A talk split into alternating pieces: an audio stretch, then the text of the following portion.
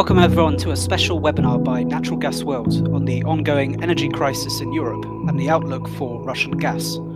My name is Joseph Murphy, and today I will be moderating a discussion between Thierry Bros, a professor at Sciences Po Paris and a contributor to NGW, and Anne-Sophie Corbeau, a global research scholar at the Center on Global Energy Policy at Columbia University's School of International and Public Affairs.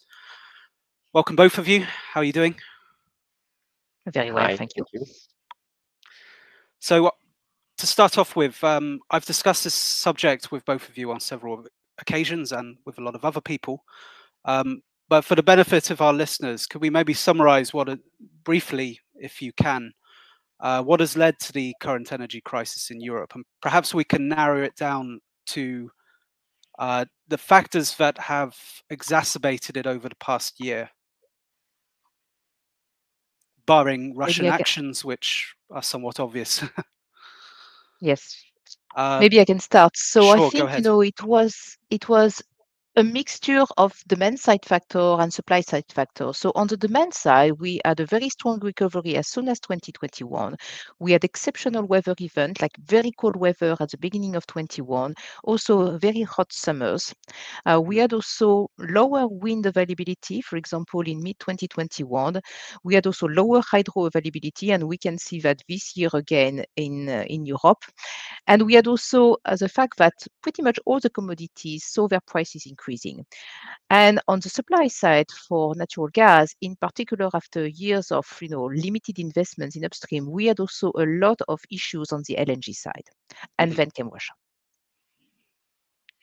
Thierry? Yes, perhaps I can add. I think, as uh, Anne-Sophie stated rightly, I mean it's uh, it's energy crisis. I mean uh, we started with uh, oil, gas, and electricity.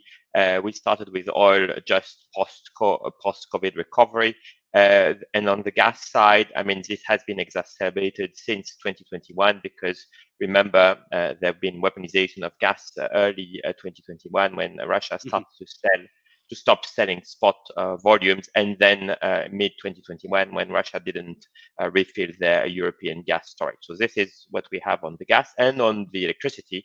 Because we are in Europe, we also have the nuclear issue in France, which means that we are facing a, a crisis of all fuels because there is, uh, as uh, Anne-Sophie mentioned it, at the end of the day, there is no spare uh, capacity any, anywhere, not in uh, oil because OPEC doesn't want to release it, not in gas because it was in the hands of Gazprom, and not in electricity because it was in the hands of EDF. Mm-hmm.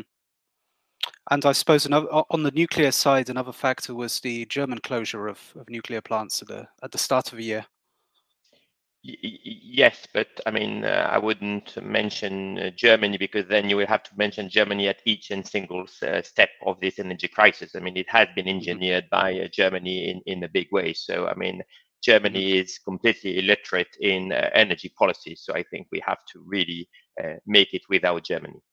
Mm-hmm.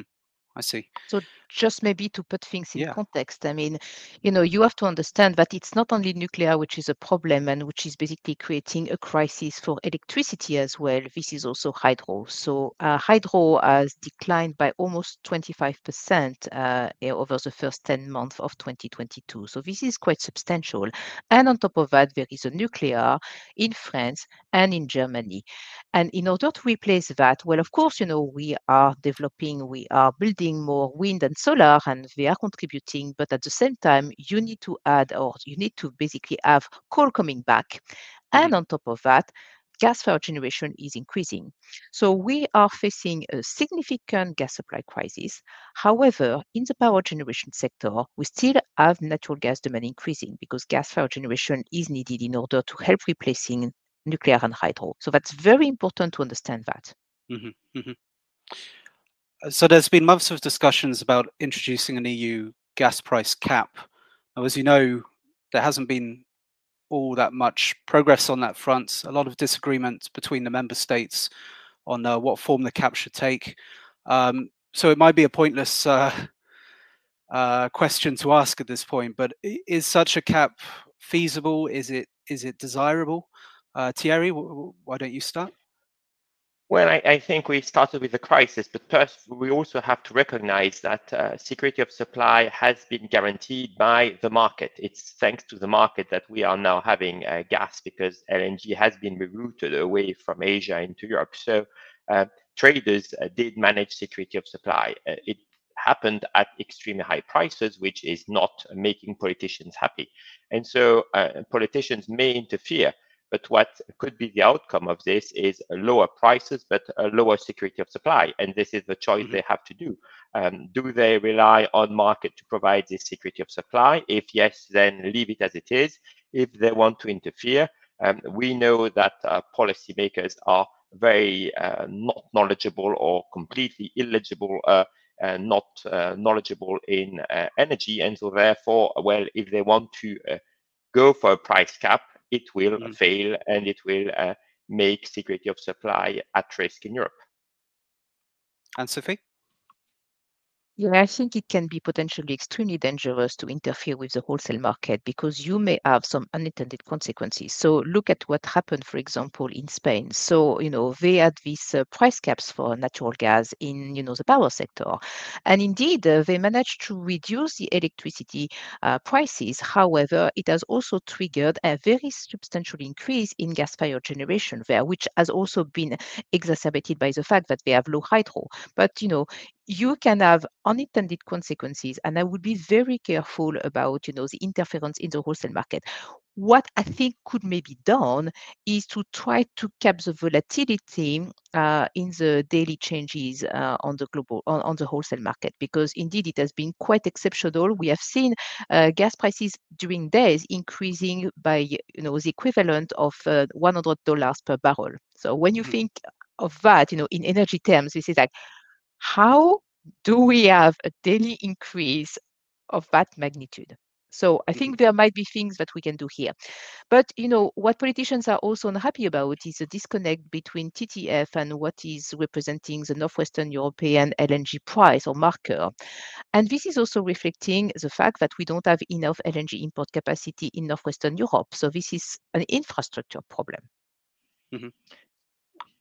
But perhaps I, I, I, would add to this that uh, uh, there there is this cap that I think both of us agree it's going to fail, but there is something on the table of the European Commission that could be very interesting and could help uh, the Europeans at the end of the day. It is, mm-hmm. is mm-hmm. to rethink the pricing of the electricity market. I mean, the pricing of the electricity market was done uh, uh, it was a no-brainer. We did it exactly the same as we did for the oil and gas, i.e. the marginal electron sets the price of all electrons. And if you do this, at the end of the day, it is the electron that is produced with a coal-fired power plant or a gas-fired power plant and pays for the CO2 price that mm-hmm. makes the price of all electrons, which means that uh, we were going to face green inflation anyway because of higher CO2 prices anyway.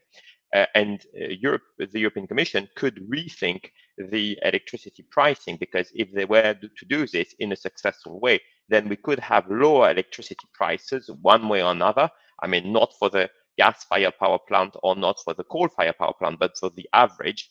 And this could benefit all Europeans at the end of the day. And this is going to happen perhaps in Q1 2023, and hopefully it will be successful. Mm-hmm.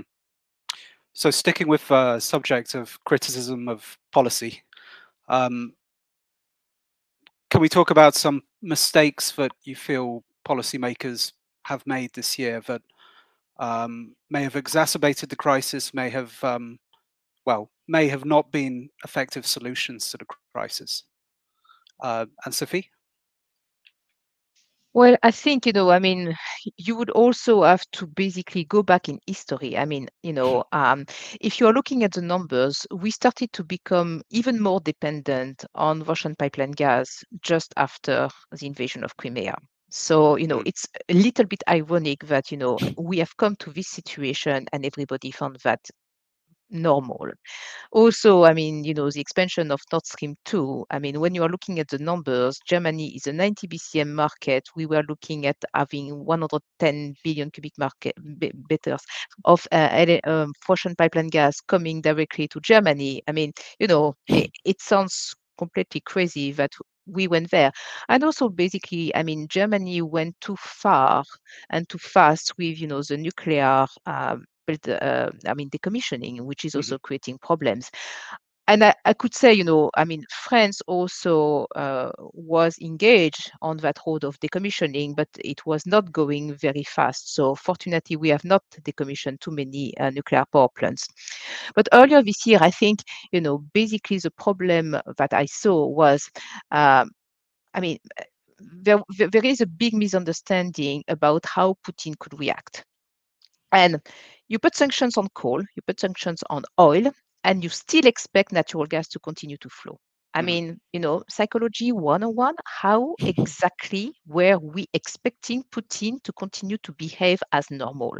And then suddenly they realize, oh, Nord Stream 1, you know, the flows are starting to be reduced hey, you know, I mean, this is, you know, normal geopolitical games. I mean, we are hitting him, he's hitting us back, and he's hitting us back exactly where it's very painful.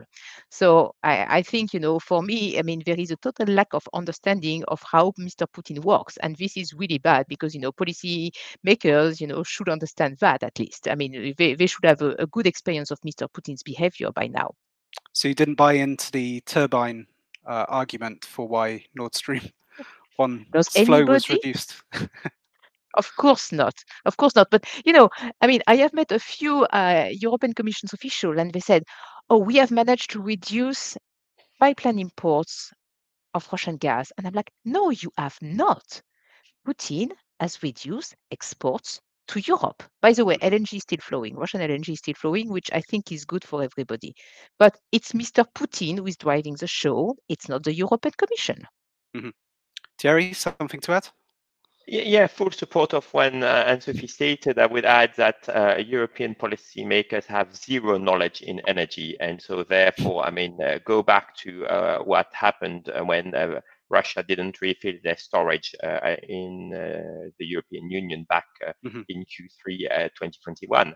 I mean, Vladimir Putin stated, "Oh, I'm going to do it soon," and then nothing happened, and nobody at the European Commission called on this and stated, well, there is a problem here. And I think weaponization of gas was already there at this time. So that's the first element that I'll add to, to Anne-Sophie. Uh, the, the, other thing, I think uh, not only do they have zero knowledge, but they are very dogmatic. And I think this is the main problem here. Uh, mm-hmm. Remember, this commission started thinking that where the energy union that uh, Commission Juncker was uh, had just uh, implemented is not green enough, so we will go for the Green Deal. And then uh, we went from Repower EU. So every single uh, uh, quarter, we are getting greener in uh, what's going to happen in 2030 or 2050. But at the end of the day, we are burning more coal and we are emitting more CO2. And, and I think that's really the problem of knowledge. I mean, when I hear a policymaker in Brussels talking about hydrogen to solve this crisis, I know not only they have not the knowledge, but I'm not even sure they want to solve the crisis.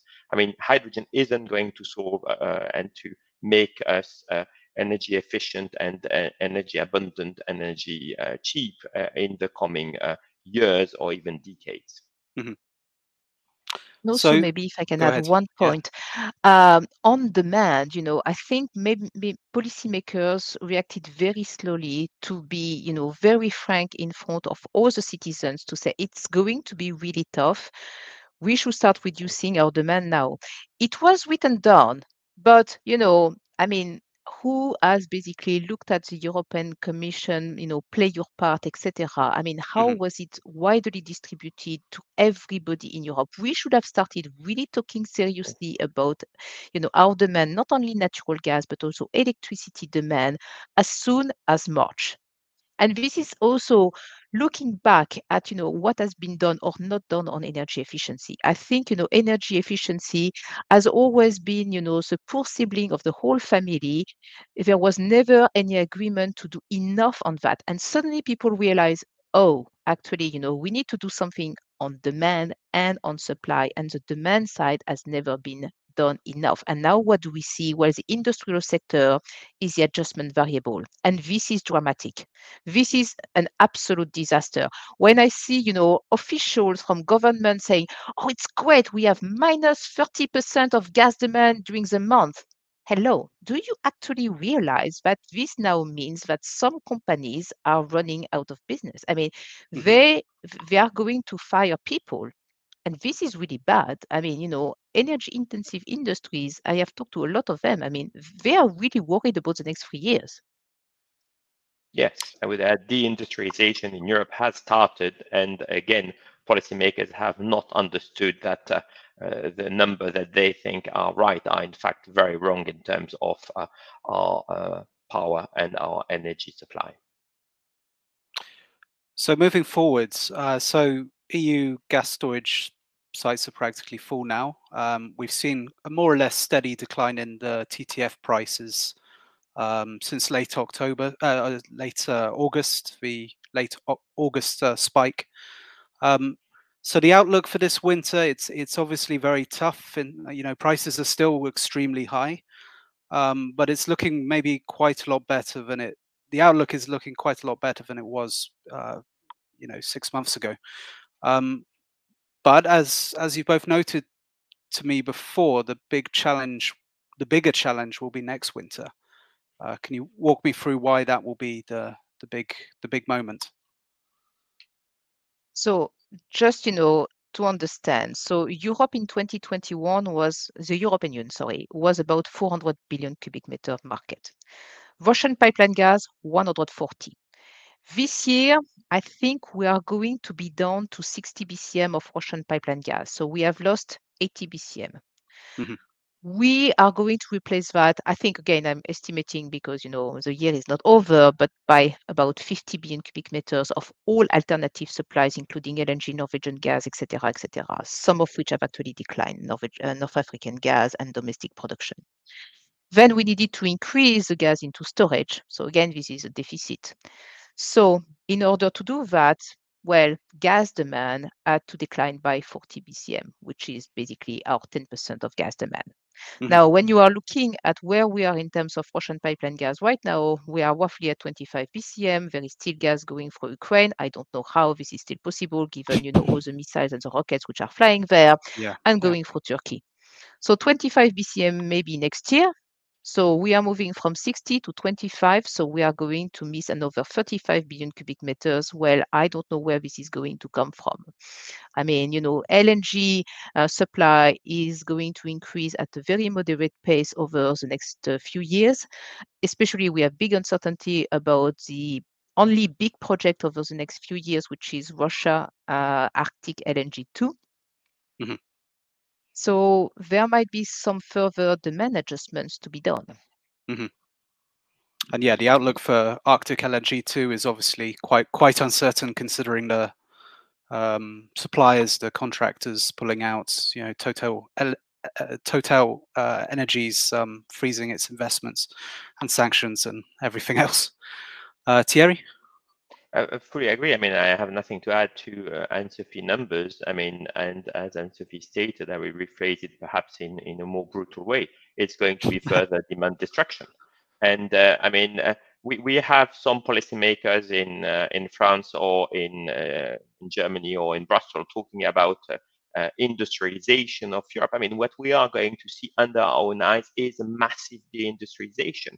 And please keep in mind when those plants are closing down, some will never reopen because some will look at the uh, gas price, the electricity price, and will think, well, there is no way we can operate a business in Europe because gas prices will be forever higher than in the Middle East, than in, in the US. And so therefore they will move and uh, I think again going back to uh, people talking about green uh, steel are, are, are, misleading the public. I mean, it, there won't be mm-hmm. any green steel in Europe. Uh, there won't be any steel produced in, in Europe. Full stop this is a little bit ironic because you know it's coming at a time when uh, following covid we said okay i mean we need to basically reshore some industry. So for example we found out that in terms of pharmaceutical products we were so dependent on china that it was a big problem during covid. Mm-hmm. we also realized that you know uh, we need also to be more independent in terms of batteries in terms of the electrolyzer. So how exactly are we going to build all these factories which are absolutely necessary necessary in order to ensure our green future if there is no energy or not enough energy during the next three years. And I still am looking for a policymaker or politician who can actually answer that question. Because it's all very good to say, yeah, we are going to build all these electrolyzers, etc. How? Yes, uh, answer without using what I call magic math, Anne-Sophie. yeah, I've heard that phrase from you uh, quite a few times. um, so let's look to more to uh, Russia's position. Um, so recently, we've been hearing from Putin about uh, this idea of creating a gas hub for European supplies in Turkey. Now, given the steep decline in Russian supplies to Europe, what is really the thinking here? Thierry? Political statement. Well, uh, yes, I, I, was going to say, I mean, we have to get used to, at, at, well, as Anne-Sophie was stating, to the uncertainty principle that Vladimir Putin is uh, throwing on us. So he's uh, mm-hmm. throwing uh, sentences, he's throwing diktat, he's throwing ukaz, and uh, we have uh, to understand if this is real or not. I mean, he cuts gas, so that's real, and then he throws a few sentences. Um, and so I don't think it, it matters. But I think uh, we have to uh, understand that uh, uh I believe that uh, today uh, Gazprom is the head of Gazprom is not in the company; it's at the Kremlin level. And I mm-hmm. believe that if you think about the way Vladimir Putin could interact in this um, energy war because he's uh, having an energy war or, or, even two energy wars one in ukraine as anne-sophie was saying with uh, uh, missile flying all over the place and uh, mm-hmm. Uh, one in europe with weaponization of, of gas he can uh, perhaps reduce further supply i don't think it will go to zero but it can reduce further supply i think there will be still gas going through uh, Turk Stream. I mean, Ukraine is a big uncertainty, but he can also increase a gas supply via Ukraine. I mean, he has a contract there, so he can do this. So we have to get used to the fact that we don't know what the future is going to be, and we have to act accordingly and to be in a position to be more resilient and to be less dependent on Russia. Mm-hmm. I mean, it's obviously very difficult to predict what will happen um, in Ukraine, um, and it's very it's hard to it's hard to predict um, you know how much gas Russian gas will be relying on in in say 10 years. But I mean it's fair to say that it will be substantially it's very likely to be substantially less than it has been in in previous years. So uh, Moscow's response is to kind of accelerate its Asian pivot um, primarily via pipeline building a new pipeline to China uh, through Mongolia, and you know potentially another one um, through the Far East, uh, and also in LNG form to to other Asian markets. Um, how formidable a challenge do you think sanctions and Russia's broader economic isolation pose to these efforts? And um, you know, over what time frame could Russia realistically expand its business in Asia? So I think, uh, first of all, Russia is already increasing its uh, pipeline exports to China because there is a power of Siberia 1 pipeline, which is currently ramping up. Uh, mm-hmm. the second pipeline that you are talking about, which would be about 50 billion cubic meters, has not been sanctioned yet. And there is a fundamental question on whether China wants to be more dependent on Russia because they already have this 38 BCM pipeline. Then there is another pipeline which was agreed upon at the Olympic Winter Games. So that will make mm-hmm. it almost 50 billion cubic meters. Then there is all the LNG that China has contracted from the different uh, places, in particular Yamal LNG and Arctic LNG 2 in Russia. And we are seeing also at the same time that uh, China is looking at diversifying its LNG supplies. Sinopec just signed the largest deal mm-hmm. ever in terms of length and in terms of volumes. You know, 4 uh, million ton per annum over 27 years. This is huge. And this is with Qatar.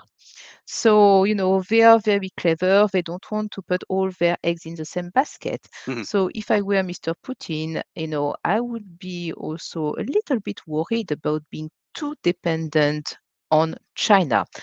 At the same time, I think, and I have been saying that many times, uh, I think Putin can play the LNG card and you know offer to potential friendly countries, and I'm looking at you know a certain number of Southeast Asian countries which are really suffering from the situation of very high spot prices. Okay, guys, you know you want to be my friends. I am going to give you uh, this uh, spot energy, which usually goes to you know these unfriendly countries. We are going to sign the contracts, and it's going to be sold at all index prices. You know, given the situation now, you could really wonder what would happen. I mean, maybe some countries would say, "Okay, I'm signing the deal. I mean, I need energy."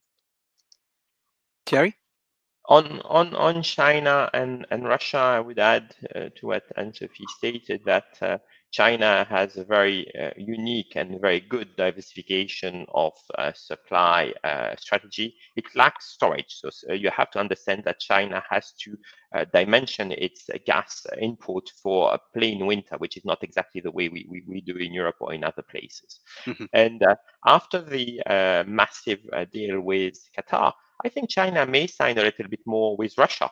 But again, uh, it will be uh, additional volumes. It's not going to be a massive amount, and it's going to be at China's price level. So I think uh, I'm not sure that Vladimir Putin will make a lot of money here, but that's the only mm-hmm. route he has. Uh, and China is playing the, gar- uh, the card extremely smartly, and uh, I think they will get perhaps some additional pipe or LNG from Russia, but at a huge discount going forward. and remember, the uh, power of Siberia one Anne Sophie was mentioning, uh, the signing of this contract ju- came just after the Crimea annexation at a price level that is unknown but believed to be good for China. Mm-hmm. Yeah, and another thing to note is how long that contract took to negotiate. I mean, it was it was a decade. It was 15 years. I mean, it, it maybe two decades in from its original conception. Um, and and it was signed just after the Crimea annexation, which yeah. I think then can give you another idea of uh, the the power the Chinese had uh, when they signed it. Mm-hmm. So you both you both talked about uh, supply di- diversification in China. Um, so in, in my mind, that that that was a key reason why China did not go ahead with plans to import a lot more Turkmen gas because there was a lot of um, there's a lot of potential there, and uh, you know there, there was meant to be the construction of a, a fourth line from Turkmenistan to to China, and I got the feeling that uh, that was mainly put off because because of concerns about supply diversification. Yes, but at the same time, I think, you know, I mean, uh, this uh, project to have a fourth line uh, with Turkmenistan and the other countries is still alive. So, you know, um, I, I would not be surprised to see some moves in that direction. Again, mm. I mean, China is a huge market, and you have so many variables that you have to understand in order to get the LNG equation or the supply equation right. I mean, you need to look at demand, which depends on so many things from, you know, mm-hmm. the nuclear, the wind, the solar energy buildup, the whole of coal, you know, I mean, coal equals security of supply in mm-hmm. the mindset of Chinese uh, policymakers. And then we have domestic production, which is very significant. I mean, people do not realize that China is one of the largest gas producers in the world. And then you have the pipeline gas coming from different places, in particular Central Asia and Russia. Myanmar mm-hmm. plays a very small role. And then you have all this LNG and the rapid buildup of LNG um, terminals and a significant also diversification in terms of players. It's no mm-hmm. longer the big freeze. It's a big freeze plus a lot of second tier players, which is very, very interesting to the extent that I don't know whether we can talk about, you know, China LNG because it's China LNG, but with a lot of different players with different strategies. Mm-hmm. Yeah, no, no, I think perhaps to add to what Anne-Sophie stated, I mean, the crisis today is for me uh, proof by absurd that gas and nuclear are needed for energy transition. Uh, Anne-Sophie mentioned coal, and, and China will need to uh, move away from coal. That's even the Chinese uh, strategy. Mm-hmm. So if you think this, this means that uh, um, China gas demand is going to continue to grow massively uh, in the coming years. And, the, and in front of this, the Chinese officials have understood that uh, they need more gas from more countries. And so therefore diversification of supply will be the key uh, element in the strategy. But if your demand is growing, having more gas coming from Turkmen is, is also acceptable, I would believe. And final element, I think that China may be thinking of a next trick to play. I mean, if uh, Europe doesn't understand that uh, gas and renewable are needed for the energy transition and think about the mistakes the European uh, leaders made. I mean, we've talked for hours, uh, weeks, months in Brussels about the taxonomy. Um, if uh, the uh, nuclear and gas are needed for this energy transition, and we are not in position to have those because we haven't signed contracts, and uh, as Anne-Sophie stated, I mean, I'm not so sure there are some LNG contracts available uh, now. Um, mm-hmm. Then we will need to reroute this gas from China when China wants it uh, at China's prices. Mm-hmm. And this will be in summer when China wants it, not in winter, because in winter, uh, the uh, uh, Chinese Communist Bureau stated very clearly that um, LNG must go to China. That is, contracted LNG needs to go to China if it's contracted for China. Mm-hmm. So, classing nuclear and, and gas in, in the taxonomy as as green, let's say, um, do you think that is mostly a symbolic victory? considering the the stringent uh, conditions that that investments must must qualify for? Yes, I think we've wasted uh, hours and hours. I mean, uh, first of all, there are those very stringent conditions that nobody can meet, first of all. And secondly, mm-hmm. I mean, who's going to uh, pay with private money a nuclear plant? And who's going to pay with private money a new CCGT in Europe?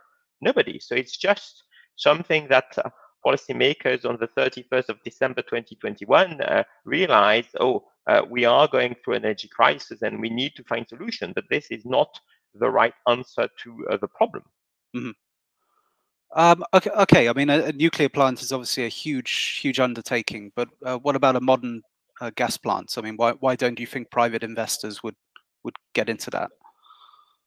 I don't think they will. I, I, I yeah, think we have why, enough. Why not? I, I, I don't think. I think uh, we have enough. And so it will be a question of uh, using the one we have a little bit more. I mean, if we want mm-hmm. to have a successful energy transition, I think we've seen one country that did it, uh, which is the UK. I mean, it's the UK, when you look at the EU 28, that had the uh, best, that was the best in class in CO2 emission reduction. Uh, and this has been done in the UK thanks to the carbon uh, floor price. And uh, the carbon floor price, what did it made, it made the UK uh, doing what everybody thought was the right thing to do, i.e., coal mm-hmm. to gas to renewable switch. Uh, we, we can't do it the other way around. There is no uh, uh, magical way of doing it. If we don't do it this way, we are going uh, to use more coal and burn more coal and create more emissions. Mm-hmm.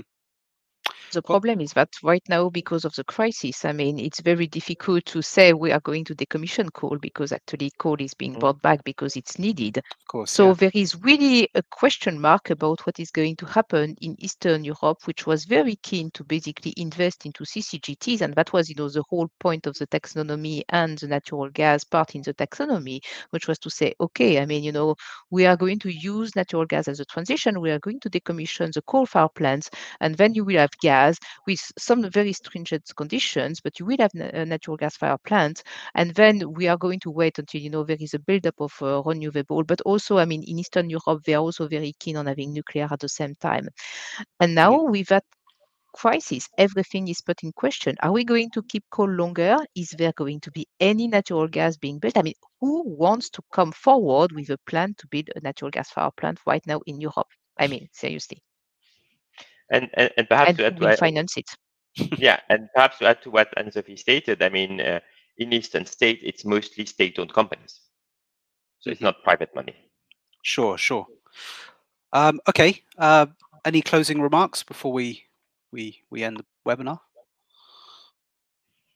Well, next year is going to be very complicated, and I think you know uh, we have least. done quite a lot on supply. I think there is still a question on how exactly Europe wants to position itself on the LNG side, because we see that countries like China, so this contract that I mentioned is a 30th sign of a uh, the period January 21 since today. So it's wow. a lot of LNG which has been basically contracted by China. In Europe, very little has been contracted. Mm-hmm. A lot of people, a lot of sellers are looking at Europe thinking, what is Europe doing? Well, Europe is basically stuck between the need to import a lot of LNG now in the short and medium term and the long term objectives of decarbonization. So European players don't know what to do. But there is also a lot to be done on the demand side. And mm-hmm. sometimes mm-hmm. I really wonder about these sort of blanket tariffs, you know, and we are protecting everybody. I think some consumers can reduce their consumption. I'm talking about the households here. Some consumers can reduce their consumption, but you have to protect the vulnerable ones. That's absolutely crucial to avoid the gilets jaunes, but at a European scale. Sure, of course. Thierry? Perhaps a, a, very bleak conclusion from my side. I've stated that uh, I always expect one. had zero knowledge in energy, but I'm also not so sure right now that they have the willingness to solve this crisis. Mm-hmm. It goes back to what uh, Anne-Sophie stated. And so far, uh, we've seen uh, they haven't done anything yet to solve the crisis. So I think uh, we are entering the uh, hard part of the crisis this winter, and perhaps they will have to stop with dogmatic ideas and move into pragmatism. But so far, it hasn't been the case. Okay, well, thank you both for the discussion today, and thank you f- to everyone who has tuned in. This has been a Natural Gas World webinar. We look forward to seeing you next time.